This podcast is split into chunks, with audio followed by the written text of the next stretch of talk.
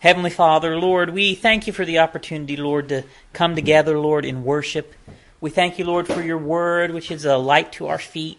We thank you with, for the love, Lord, that you've loved us with, Lord, for your Son that you've gave us. Lord, we set aside this time, Lord, of evening to, to worship you and to look into your word. And I pray now that you bless us and strengthen us, Father. Help me share some words, Lord, that will illuminate your word to us, Father. Help us to receive understanding from you, and I ask it all in the name of Jesus Christ. Yes. Amen. Amen. You can be seated. I remember when I was young, we would not sit down until they said you can be seated. Always waited for that. It's kind of a little bit of habit, you know, that you just want to say that when you get done, right? There's still a few people in the world like that. They like to to hear that. And it's so good to see each of you here tonight, and I sure uh, enjoyed our weekend meetings. We had a wonderful time in the Lord, and it was good to see the all the different ones that had came. I think we had uh, people from four different churches there. How about that? Praise the Lord. And uh, God is good. I, I, was really pleased with all the people that came, and I'll thank you all again for all your hard work to help us put that together. I know it was quite a it was a lot of work, but I, I believe the Lord blessed it and I believe the Lord worked in it. And so I do say again, I greet everyone in Jesus' name that's here. And you know, everything we do has to be in the name of Jesus. Amen. That name. Amen. Our lives are lived in His name. We take on His name in baptism. And it's more than just a label, it means we are His ambassadors. Amen. As He was sent into the world to bear witness of His Father, so we have been sent into the world to bear witness of Him. We are to be living evidence of the power of God and a living example of the Word of God. And there's a, a, phrase I started using a few years ago, and this topic I'm preaching tonight, it's not the first time I preached it, but the first time I, I preached this topic is the first time I think I used this phrase, and I, I, uh, you know, faith, faith is not something that's based on our feelings or ideas or wishful thinking, right? But faith is based on the Word of God. Faith cometh by hearing, hearing the word. And a faith that's based in the word of God is rock solid. Amen. Hallelujah. A faith founded on God's word will stand strong. But a faith not founded on the word is something that will fall. In fact, a faith that is not based on the word of God is not a faith at all. It's really a foolishness. You know that? The wise man, he built his house on the rock, which Jesus said was his sayings, his word. But the foolish man, he built his house on the sand. You know, we can have all the faith in the world we want in sinking sand, but that's not really faith, is it? It's just foolishness. Right. Faith cometh by hearing, and hearing the word. Faith that comes any other way might not really be faith at all you know, uh, at a certain point, I, I realized these things, and I, I, wanted to get right down and understand where my faith was based. I realized I needed to dig down to foundation. See What is under my feet? Am I standing up here? If I get down to the foundation of my building, am I going to find rock under it, or am I going to find sinking sand? The Word of God, or something else? You know, I don't want a, a, a false faith. I don't want a vain belief. And so knowing the scripture is very important to me. Right. Knowing the scripture helps us to know God. And one of the chief ways he reveals himself to us is through his word, the scripture. You know, I've known people who in life they thought they really knew a whole lot about the Lord. But when you open up the Bible and you find out that the God of the Bible is an entirely different character than the God that they know. Their Jesus is a different Jesus. And you and I will just pray that God will open their hearts and minds and help those people who are being led astray to be brought back to the true knowledge of Jesus Christ. And the title of my message tonight is The Betrayal of Christ. The Betrayal of Christ. And that's where I want to spend most of my time at this evening. And I have in my heart, kind of maybe just to start here at the betrayal and, and take a few messages and, and work our way through maybe his arrest, his trial, his death, burial, resurrection, ascension, and maybe just take a few services and work through those things and Amen. see what we can learn there because there's powerful lessons, there's timeless truths, and we'll have an opportunity, I believe, to, to look at all those things and maybe just see if we can draw a lesson from it. We're at a time of the year when we're coming into the Passover season. The time when all of these things really happened and came to fruition. And I pray the Lord maybe will stir our hearts a little bit. If you want to turn to Matthew chapter 26, we'll start reading there. And we'll start at verse 1. And it came to pass, when Jesus had finished all these sayings, he said unto his disciples, Ye know that after two days is the feast of Passover, and the Son of Man is betrayed to be crucified. Then assembled together the chief priests and the scribes and the elders of the people unto the palace of the high priest, who is called Caiaphas, and consulted that they might take Jesus by subtlety and kill him. But they said, Not on the feast day, lest there be an uproar among the people. Now, when Jesus was in Bethany, in the house of Simon the leper, there came unto him a woman having an alabaster box of very precious ointment, and poured it on his head as he sat at meat. But when his disciples saw it, they had indignation, saying, To what purpose is this waste? For this ointment might have been sold for much and given to the poor. When Jesus understood it, he said unto them, Why trouble ye this woman? For she hath wrought a good work upon me.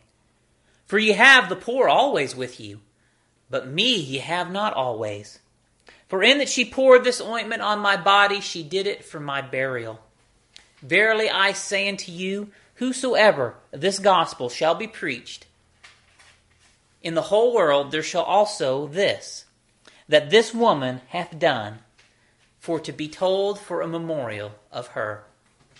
Then one of the twelve, called Judas Iscariot, went unto the chief priests, and unto them, and said unto them, What will you give me? And I will deliver him unto you. And they covenanted with him for thirty pieces of silver, and from that time he sought opportunity to betray him. You know, as we read these verses here, it sets the stage, a picture of an unfolding drama. And, you know, uh, you can maybe think of it almost as scenes in a movie, even. You know, it starts out with Jesus in this scene warning his disciples he's going to die. And then the scene cuts over to Caiaphas' house, where the priests and the elders are sitting there plotting. Let's kill him. How are we going to kill him? And they had a dilemma. They wanted to do it subtly without bringing up a, a huge problem and making an uproar in the crowd. And, and it ends there with their dilemma. How are we going to do this subtly? They don't have a, an answer. They know what they want to do, but how they're going to do it, they still don't know. And then the scene changes from there and it comes back to Simon's house at Bethany. And there's Jesus at the dinner table. And Mary comes to put uh, ointment on his body, on his head, on his feet. And in this scene is going to be the answer to the previous scene's problem. The previous scene, they didn't know how are we going to get somebody? How are we going to sneak and betray him? And in this next scene, here at Simon's house, the table is being set, the opening is being made for them to get their hands on Jesus. So, as we look at that, we, we see this woman, Mary, sets the stage for what's to happen. She comes with this box of very expensive ointment in a costly alabaster box. It's a very a fine box, right? And she had in it this costly ointment of oil that would go on Jesus. And it was a very expensive thing. And she comes with a, a great love in her heart. And she comes to this man as her Savior. And she starts to apply this to him. And she's doing it in an act of love and an act of worship towards her Lord. And it's something that's flowing from her heart as she does this thing. Something she's made a great sacrifice financially and even in just humbling herself to come do this thing. in order to come apply these things to the Lord. And, you know, you could just imagine in your heart, maybe, what that felt like for her. She was really putting herself out there, wasn't she? She was really making a great sacrifice and act towards the Lord. Jesus had come to town, the man who saved her life, the man who had delivered you from many things. And she's doing this because she loves him. Amen. But while she's doing this thing, someone is looking at her. Someone is not happy about what she is doing.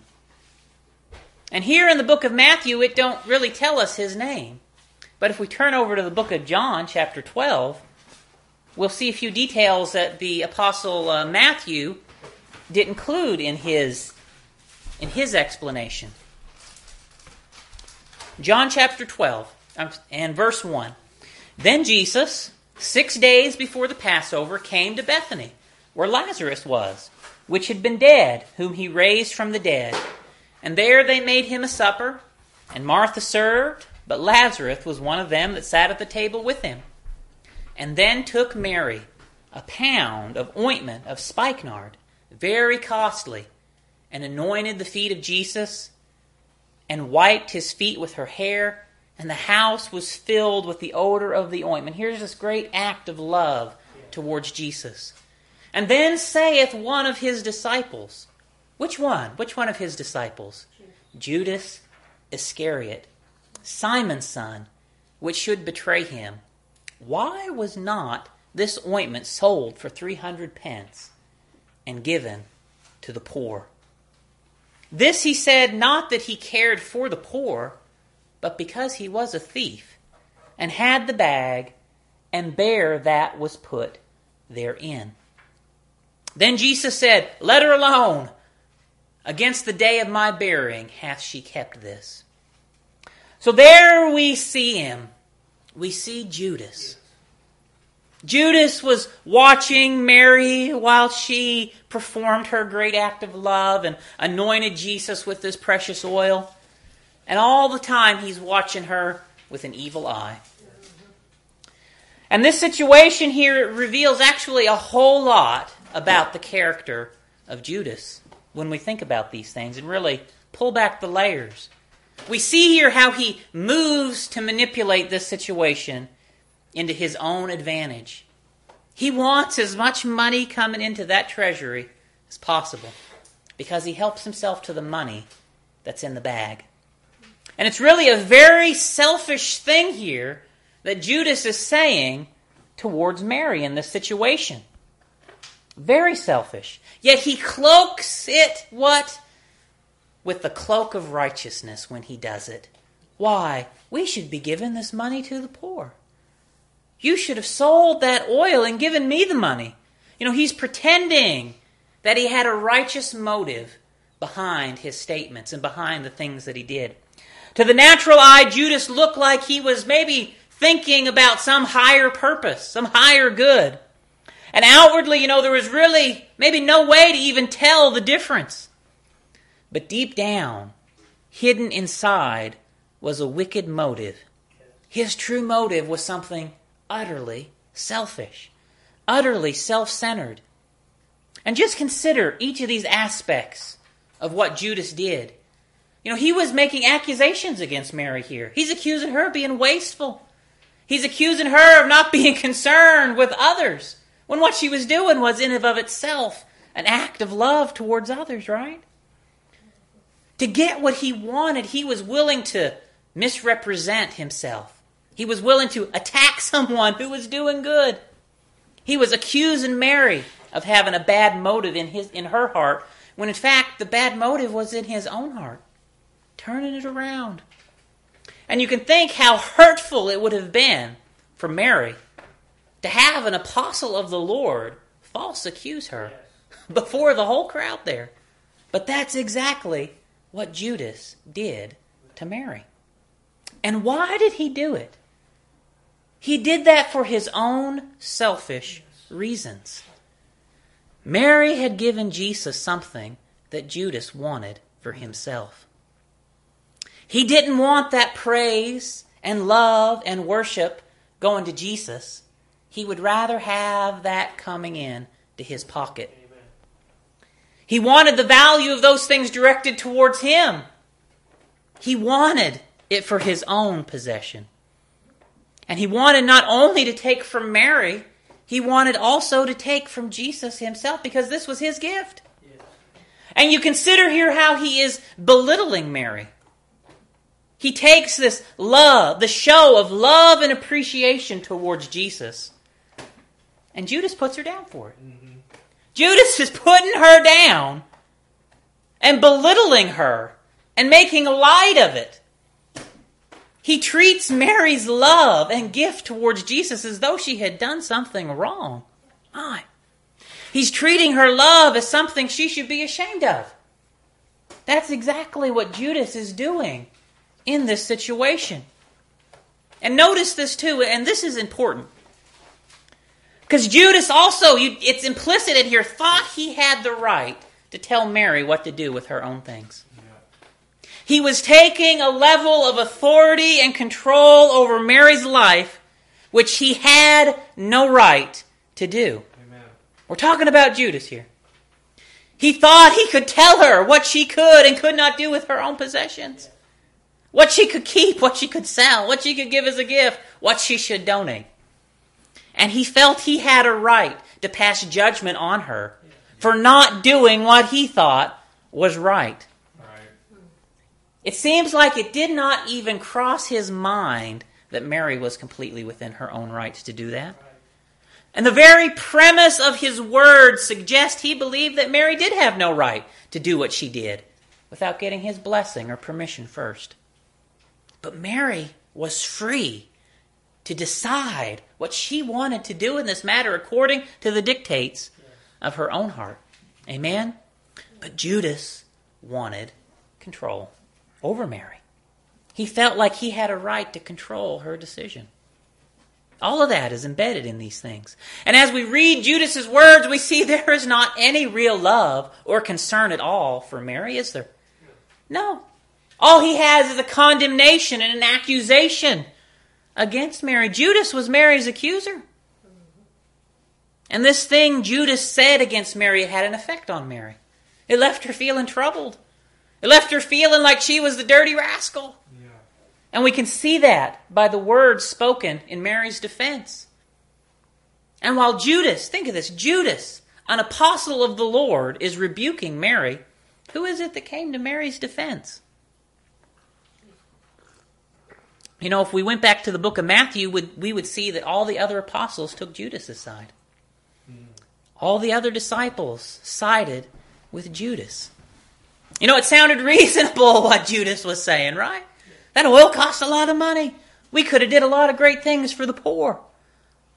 You know, maybe if we think about ourselves, maybe if we were sitting there, you know, that's a question you could ask yourself. If I was sitting there that day, would I have spoke up for Mary or would I have went with Judas?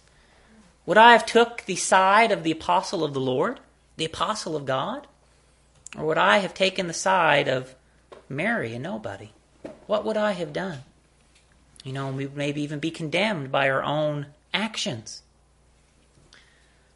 The other disciples, Matthew tells us, took Judas's side in this thing at this point. No one was on Mary's side. No one defended her except one. Except one. And it was Jesus. Amen. Jesus, he knew better. He knows exactly what was going on here. The other apostles, they couldn't see through Judas and what he was. He appeared to be a, a wonderful man who loved the Lord in their eyes. But Jesus knew better. And Jesus turned and he rebuked Judas for what he was doing. Jesus came personally to the defense of Mary. He said, Judas, you leave her alone. Back in Matthew, he said, You quit troubling this woman. Because what Judas was doing and saying was troubling Mary's heart. And Jesus confronted Judas to defend Mary. He said, Why are you troubling this woman for doing a good work? Who do you think you are, Judas? What is wrong with you? Jesus defended Mary. And you know, it's quite the scene, it's quite the, the passage here to ponder over these things. And this exchange between Judas and Jesus and Mary, it's one of the first places in the scripture that we really get a good look at the character of Judas. And you think about that. Think about that just for a minute. Who was Judas up to the point that he did this thing? You know, Judas hadn't been one of the problematic disciples, had he? He didn't ask lots of questions like Thomas and Philip had. He hadn't had to be rebuked over and over like Peter and James and John, right? And if you asked somebody and you said, which one of these men is the most likely to betray the Lord? You know, Judas wouldn't have been anybody's first choice, right? Nobody's. Outwardly, Judas had looked the part. He was pious. He was dressed right. He said the right things. Through his prayers, the sick were healed. Signs and wonders happened as he prayed over people. And it goes to show you can't judge by what you see, good or bad, right? Amen. That's why God judges what? According to the heart. That's right. Right? Right? All the crowd there that day in that house, they were judging by the appearances. And by their appearance, Judas was the good guy, and Mary was the bad guy. But Jesus saw the heart. Amen. And he saw Mary is Right. the good guy. And Judas is the dirty rascal. And he's the only one that saw it that day. Only Jesus knew the truth about Jesus, about Judas. Judas, and this is the truth, he was a thief. He'd been helping himself to the treasury. He was abusing the people around him for his own personal benefit. He was lying and manipulating others. And something deep in his heart didn't really believe that Jesus was the Messiah. And this event here with the ointment is the thing that pushed him over the edge. The Lord's rebuke here is the last straw for Judas. You know, his problem was not that he was a thief. You know, if you ask the Lord, he'll forgive you for being a thief. Yeah. Judas's problem was not that. Somehow Judas, though, did not believe in Jesus as he should. Yeah. He did not somehow believe Jesus was who he said he was. And Satan played with his mind in that way. You know, the idea of betraying the Lord for money didn't come into Judas's mind just that day when that happened. No, this is something that had been rolling over in his mind from time to time. Satan had been playing with these ideas, or rather, Judas had been playing with these ideas for some time. He had already thought this thing out. He didn't just decide it all of a sudden, but he'd known for quite a long while he wasn't a real believer in Jesus. And when I say believer, I mean believer in Jesus, not the kind of believer that some people would call a believer. A believer in Jesus. Amen. And for quite a while, there had been something in Judas that just did not believe some of the things that Jesus said. Somehow, he just did not believe Jesus could have been that Messiah. And Judas knew he didn't believe. He knew he didn't agree. He knew he was just there for the money, or for the popularity, or for whatever it was. He was not there because he had love in his heart. He was not there because he loved Jesus, but he kept up that pretense for some reason. You know, when you live like that, it takes a toll on you. Living a lie is not an easy thing to do, even if maybe you live for a good reason. I, maybe there could be a good reason to live a lie, I don't know. But he's living a lie for a terrible reason. And something like that's bound to take a toll on you. And bit by bit, Satan plants thoughts in his mind. And at first, maybe he brushed them aside. Gradually, maybe he started just to entertain this idea of selling Jesus. Well, I wonder how much I could get for him. Well, you know, I would never do it, but uh, boy, I bet I could get a good haul on the Lord. You know, and these things just start to go in his mind. You know, and as Jesus finally he rebukes Judas for mistreating Mary, Judas finally steps over the edge. A man who had been what? An apostle of God. A man who had signs, wonders, miracles in his ministry. A man who had touched and held Jesus he ends up possessed by Satan himself. You know, there are people in the world who sometimes they're scared about the story of Judas. I've met people like that. They'll say, I'm afraid I am a Judas. Mm-hmm. But you know, as long as there's the pull in your heart, as long as there's a striving in here to serve the Lord, just because we've slipped up does not make us a Judas, no. As long as you're holding on to the Lord, you'll never be a Judas. As long as He's got a hold of you, you will never be a Judas. But here in this exchange between Judas and Mary, we, we see at this moment, as Jesus rebukes him, this is the moment that he gives up. This was a point that he crossed a line. He let go and rejected his Savior, rejected his Messiah, rejected his Lord, and began participating in a plot to murder him. He gave up going any further with Jesus, and Satan entered into him. Like I said, some people they get scared by scriptures about Judas, and my purpose is not at all to scare you. My purpose is that maybe we could just learn a little lesson from these things. I know it's a lesson for me. As you know, you and I, we are not the Judases. Praise we God. love our Lord. Amen. We have sacrificed greatly to follow Him. Amen. I think you and I, we might better fit ourselves more like a Mary in this story. if you want to think where maybe I'd put myself. But people, people trying to do our best, that's who we are. Amen. And maybe the only one who knows the truth of our story is Jesus, just like poor Mary. Maybe the only one who would speak in our defense Amen. is the Lord, but you know, that would be enough for me. Hallelujah. That would be enough for me. But there are lessons we can learn here from Judas and this story. And one lesson is this you know, it don't matter how close people may have been to miracles or how much they heard the Word of God. Amen. When someone starts to entertain evil thoughts and ideas, gradually it can take them to a very dark place. Right. And another lesson is how we see Jesus' reaction to Judas's betrayal all through this. We see how the Lord handled it. You know, Jesus was more disappointed than angry. And you know, he never once stepped in to defend himself from Judas. That's right. But he did step in to defend others from him. Right. You know that? Jesus never once tried to stop Judas from doing what he wanted to him, but he was willing to say, Judas, you leave my friends alone. Mm. Amen. Judas was, Jesus was willing to say that. You know, it's such a, a sad thing to watch somebody go down a dark path. Someone like Judas.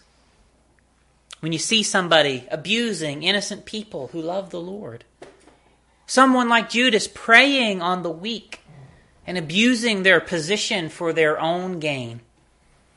Someone with evil motives that they have cloaked in a form of godliness. Jesus was saddened by it. Yeah, and as I read these verses, yet Jesus extended love to Judas to the very end and gave him an opportunity to change course several times. But Judas was determined to destroy Jesus.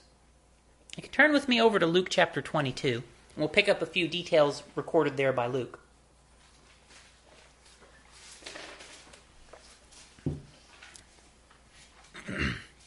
this is what happened after Jesus told Judas to leave Mary alone. Luke chapter 22. I'll just start at verse 3.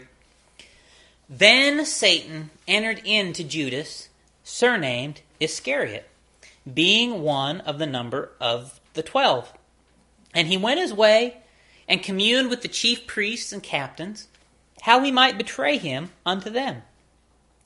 And they were glad and covenanted to give him money. And he promised and sought opportunity to betray him in the absence of the multitude. You know, it says Judas, Satan entered into him at this time. Judas became completely turned over to evil at this point. And in some ways, this was no doubt a reaction to being confronted by Jesus over his mistreatment of Mary. And Judas's decision here, it, it, fits perfectly in with the plan of these priests and leaders of Israel. Because remember in the scene before this, what? They had been plotting how they're going to capture Jesus, and we just don't know how. Yeah. And now Judas has got his motive, his cause, whatever you want to call it, to betray the Lord after this scene with Mary. And what's he do? He goes back into that very last scene. He carries back the to the priests and the elders. I'll help you. I'll do it. I'll do it. I'll do it. He was just the man that they were looking for, just the one to do their dirty work. Because they wanted to catch Jesus, but they wanted to do it privately in a way that wouldn't uh, disturb the multitude. I'll put it that way. And to do that, they needed an inside man. They needed someone close to Jesus who could betray the Lord's secrets to them, who could tell them where to find him and just how to catch him. They needed a traitor. And Judas was the one.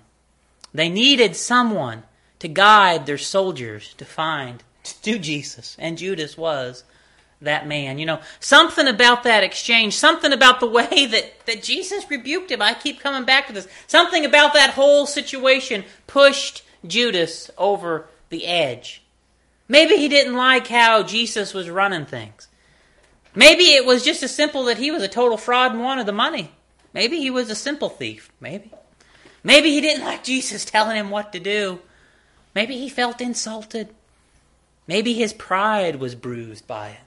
Maybe he thought Jesus was onto him and he wanted to strike first. You know, whatever the case, Judas completely gave himself over to an evil desire to destroy an innocent person. Right. Something that was entirely self serving. And that evil plot took a hold of him. And Judas sat and he watched for just the right opportunity when he would spring his trap on Jesus. Have you ever met anyone like that in life? No hands. You know, that is truly a malevolent and wicked person, Judas, wasn't it? They can look so good on the outside. They can have the whole world fooled. But in their heart, they are a murderer and a thief. You look behind them and you see a trail of dead bodies and missing funds. and they don't think twice about who they step on. That's right. Who they destroy. Who they hurt. Who they manipulate. And you know, nothing, nothing is sacred to them. They will abuse even the holy things of God to get their way. They don't respect boundaries set by God. They don't respect other believers. And they'll abuse Scripture to get power over people, even. And when someone gets in their way, they will mercilessly destroy them. That's right. That is the kind of person Judas was. And every evidence of it can be seen already in that exchange with Mary. It was all there, just in a small dose. You know, but thanks be to God, we got a greater example than Judas. Amen. Thank you, Lord. Amen. We have a perfect example in Scripture. Something Brother Jordan said at the meetings really uh, stuck with me. It's rolled over in my mind a few day, a few times. You know, he said, "The love of God is a love that will sit at the same table as Judas." Yeah. I, I kind of had to, you know, I had to Yeah. take a breath on that one. You uh-huh. know, my, that is difficult, isn't it? What a difficult thought. While Judas is giving himself over to absolute evil, the love of God in Jesus is so powerful that he can sit at the same table with him and show him kindness. Mm-hmm. When it was in Jesus' power to destroy Judas, he let him go and have his way. He let him follow his heart. He did nothing to restrain him when he could have. He was reviled, but he reviled not again. He opened not his mouth like a lamb to the slaughter. You know, Jesus sets a very high bar for us, doesn't he? A very high bar for us. It's, it's, it's unlike me, but it's just like him. You know, I want Jesus to live through me. I want others to be able to see him in my life. And he said, By this shall men know that you are my disciples, that you love one another Right. as I have loved you. You know, if I want people to see Jesus in me, If I want people to know I'm his disciple, I have to love like Jesus loved. I want that fruit in my life. And I want that Holy Spirit flowing through me and causing that love of God to grow in my heart. And love will cover a multitude of sins. Mm-hmm. Turn back with me to Matthew 26. I'll, I'll pick up there at verse 16.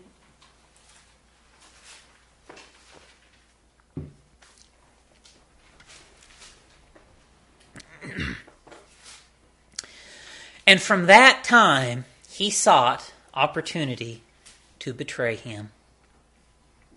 Now, the first day of the feast of unleavened bread, the disciples came to Jesus, saying unto him, Where wilt thou that we prepare for thee to eat the Passover? And he said, Go into the city to such a man, and say unto him, The Master saith, My time is at hand. I will keep the Passover at thy house with my disciples. And the disciples did as Jesus had appointed them, and they made ready the Passover. And now, when even was come, he sat down with the twelve, and they did eat.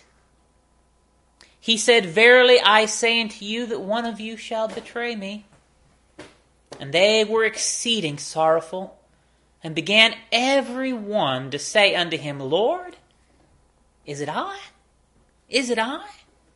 You see, every one of them saying this. Judas is right there playing along. Is it me? Is it me, Jesus? Lord, is it me? Judas was a great actor, wasn't he? Satan can appear as an angel of light. You know that? And remember, as we read in Luke, Satan has already entered into Judas at this point. Judas is possessed of Satan sitting at this table. Satan himself is sitting at the table with Jesus. Satan himself is sitting at the table with the apostles. And none of them, none of the apostles could perceive it. Everyone but Jesus was fooled. Someone could ask, is it possible the devil could fool all those people? Well, yes. Absolutely, yes, it is. The devil fooled all of the apostles for a time. You know, the devil can be that good. He can be such a good fake that there are times that God Himself may be the only one that recognizes the fake.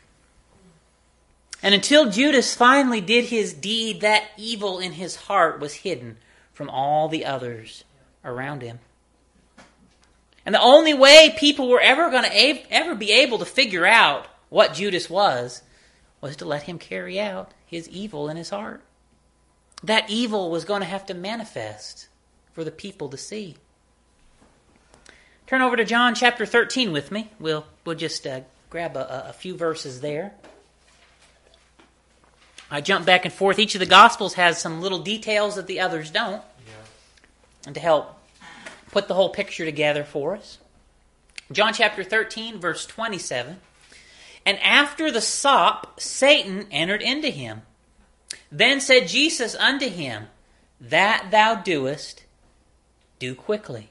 You know, Jesus knew exactly what kind of person Judas was. He knew exactly what Judas was going to go do. He knew exactly what he was saying when he said, What you do, go do quickly. And as we read this, we might wonder was Jesus talking to Judas? Was Jesus talking to Satan? Was he talking to them both? You can kind of read that there and maybe walk away with that question. Who was he talking to? Probably both, right? Judas was so corrupt at this point, so full of hate, so full of greed, that the line between man and devil starts to blur. Judas was so bent on destroying. Even sitting here with Jesus face to face, I know what you're going to do, Judas. Go do it. Nothing could make him turn back. And Jesus realizes this as he looks at him. I don't think he said this to him with glee. What you're going to do, Judas, do it quickly. It was sorrow, it was sadness, it was disappointment. Jesus realized that as he looked at him, as he had this conversation with Judas, seeing him, seeing Judas exactly for what he was. And what was Judas? Judas was a lost, broken, corrupt man who was rejecting his only hope of escape. That's who was sitting across the table from him. And Jesus recognized that in Judas just as much as anything else. And after the sop entered into him, after the sop Satan entered into him, then said Jesus unto him, That thou doest, do quickly. And no man at the table knew for what intent he spake this unto him. For some of them thought because Judas had the bag that Judas Jesus had said unto him, Buy those things that we have need of against the feast, or that he should give something to the poor. But he then, having received the sop, went immediately out and it was night. It was night. You know that I think John different places he likes to put some dramatic effect in there and it was night.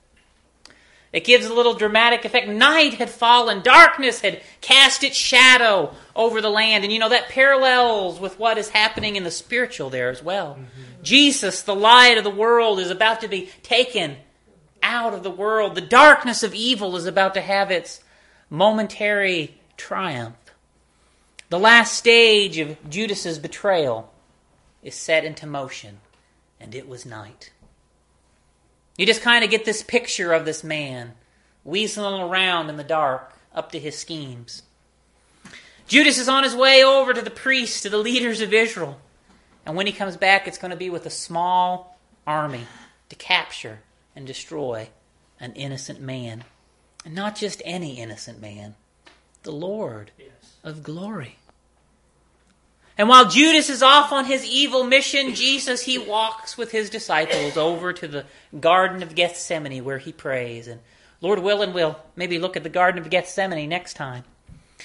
But after his prayer is finished, then comes Judas, his betrayal completed. And let me read that. Back in Matthew chapter 26, I'll just pick that part up there. Matthew 26, starting at verse 42.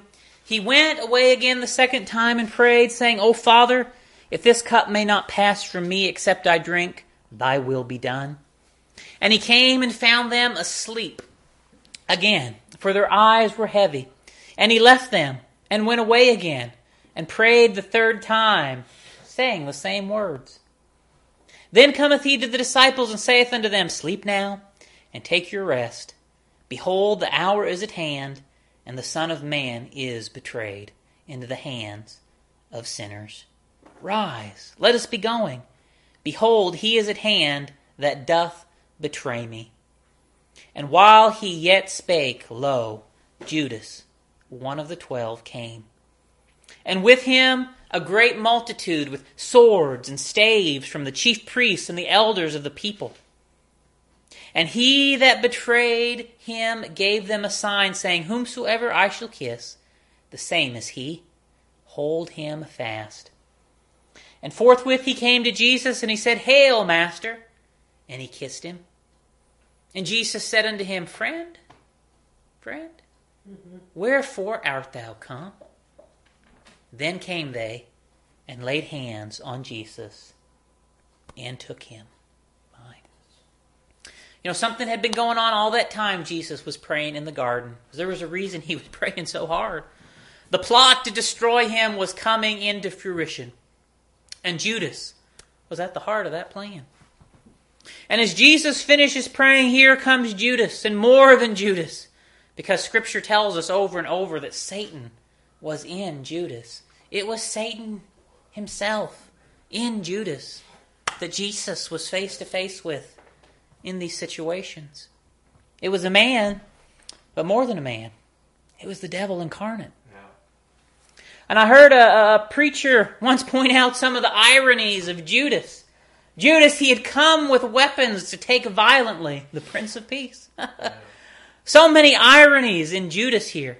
And to the very end, Judas is pretending to love the Lord. To the very end, he kept up his facade of false love. He betrayed the Lord with a kiss. I love you, Lord. Hello, Master. Here's a kiss. At the same time that he was sending the Lord to his agonizing death, he kept up that pretense of loving him. It was a contradiction of utter hypocrisy. You know, the Apostle John said, He who loveth, who who hateth his brother, does not know him. has not eternal life abiding in him. And like so many wicked men in the Bible, we see here Judas wanted to be with a crowd when he did his wicked work. He needed a crowd, right, to feel secure, to feel reinforced. Because that's what the wicked do. They'll politic, they'll try to get people on their side, they'll try to pick up numbers, right? And they'll think that because they've fooled the crowd, that they're vindicated Yeah. and that they're validated. Right. But God cares for none of that. Right. Amen. You know, you can get up the biggest lynch mob there ever was, but they're all still just murderers. You know that? Right. God cares for none of that. Numbers can't be used to justify evil.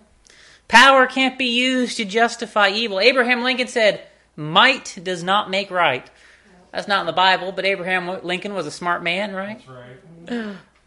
You know, neither does having large numbers agree with you make you right. You know, Hitler, I think he won election the last time with 80% of the vote. You know, in this world, that matters. Yeah.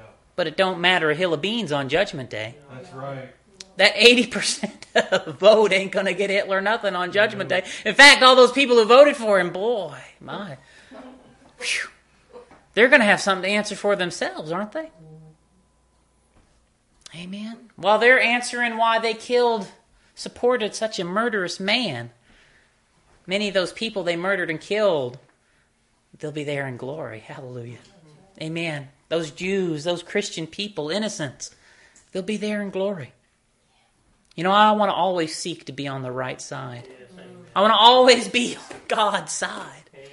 And if the love of God, you know, if it had guided Judas's heart, he wouldn't have been rebuking Mary. He wouldn't have been betraying Jesus. You know, there will be a day of judgment. There will be a day when the wicked will get their reward. But until then, we have the wonderful example of Jesus to look to. Let me read verse 50 again. And Jesus said unto him, Friend, wherefore art thou come? Friend, Judas, my friend. There is the love of God that Judas was lacking so badly in his own life. There it was in Jesus's. Even as he brings soldiers to arrest and kill Jesus, Jesus loved him. Jesus called him friend. You know, it's a sad thing to be betrayed by friends, people you love. But Jesus showed us just how to handle such a situation. And Jesus said unto him, Friend, wherefore art thou come? Then came they and laid hands on Jesus and took him. Let me close in prayer. Lord God, we worship your greatness. Lord, we marvel at your love. Lord, a love so great that it would sit at a table with Judas. Lord, let our hearts be filled with that love. Let our thoughts, Lord, and our motives be guided by that love. Lord, heal the broken. Shine light in the darkness. Deliver the oppressed from bondage. By your mighty power, O God, let it be. In Jesus' name I pray. Amen. Amen. I got one song I thought I'd try. I, I got the words of it here. Mm. Footprints of Jesus leading the way. Footprints of Jesus by night and by day. I'm sure if I follow, my life will be saved. Saved by the blood, oh, the blood of his wounded feet. They led him to Bethany. Oh, that's where he stayed. They led him to Gethsemane. Oh, that's where he prayed. They led him to Calvary. Salvation complete. Led by the Prince, oh, the prints of his wounded feet. Footprints of Jesus, oh, leading the way. Footprints of Jesus, by night and by day. I'm sure if I follow, my life will be saved. Saved by the blood, oh, the blood of his wounded feet. You're all dismissed.